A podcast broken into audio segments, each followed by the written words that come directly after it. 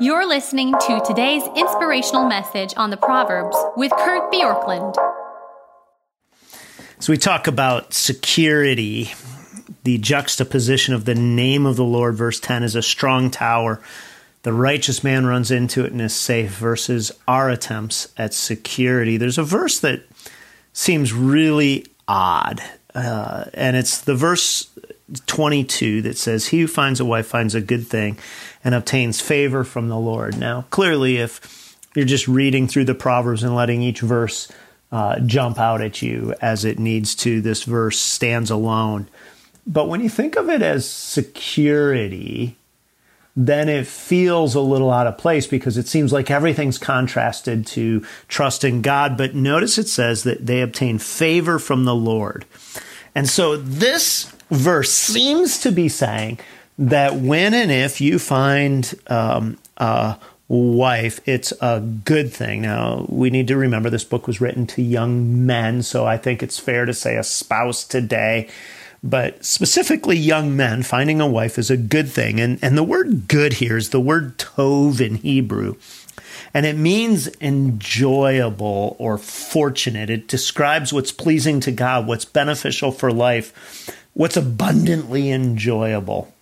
Uh, the New English translation says, The one who finds a wife finds what is enjoyable and receives a pleasurable gift from the Lord. And, and pleasurable here is, is the word ratzon, and it means pleasing in a sense. And so, what does this uh, have to do then with security?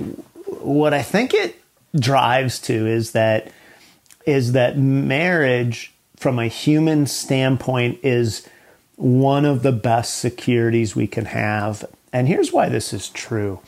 If you live and move in this world and you're in a good place in a marriage relationship, you can endure a lot of difficulty in the world.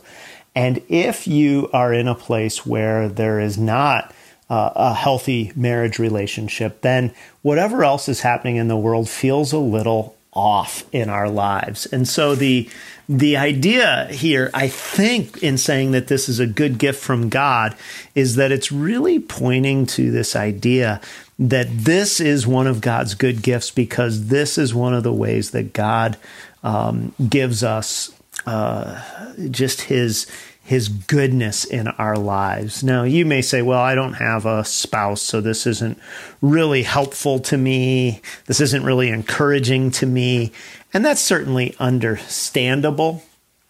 All I would say to this is um, if God gives you this, then rejoice in God's grace, express gratefulness. If you're married poorly, understand that it could have the opposite impact and if you're single, then try to learn what's important in in marriage from people whose marriages you respect so that you can find a spouse if and when you start to date that will be somebody who's most helpful to you.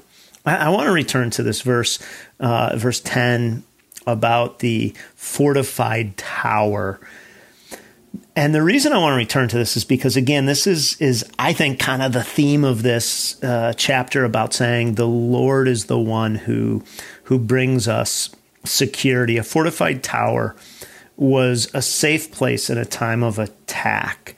Um, and all of us will have a place that we use as our fortification.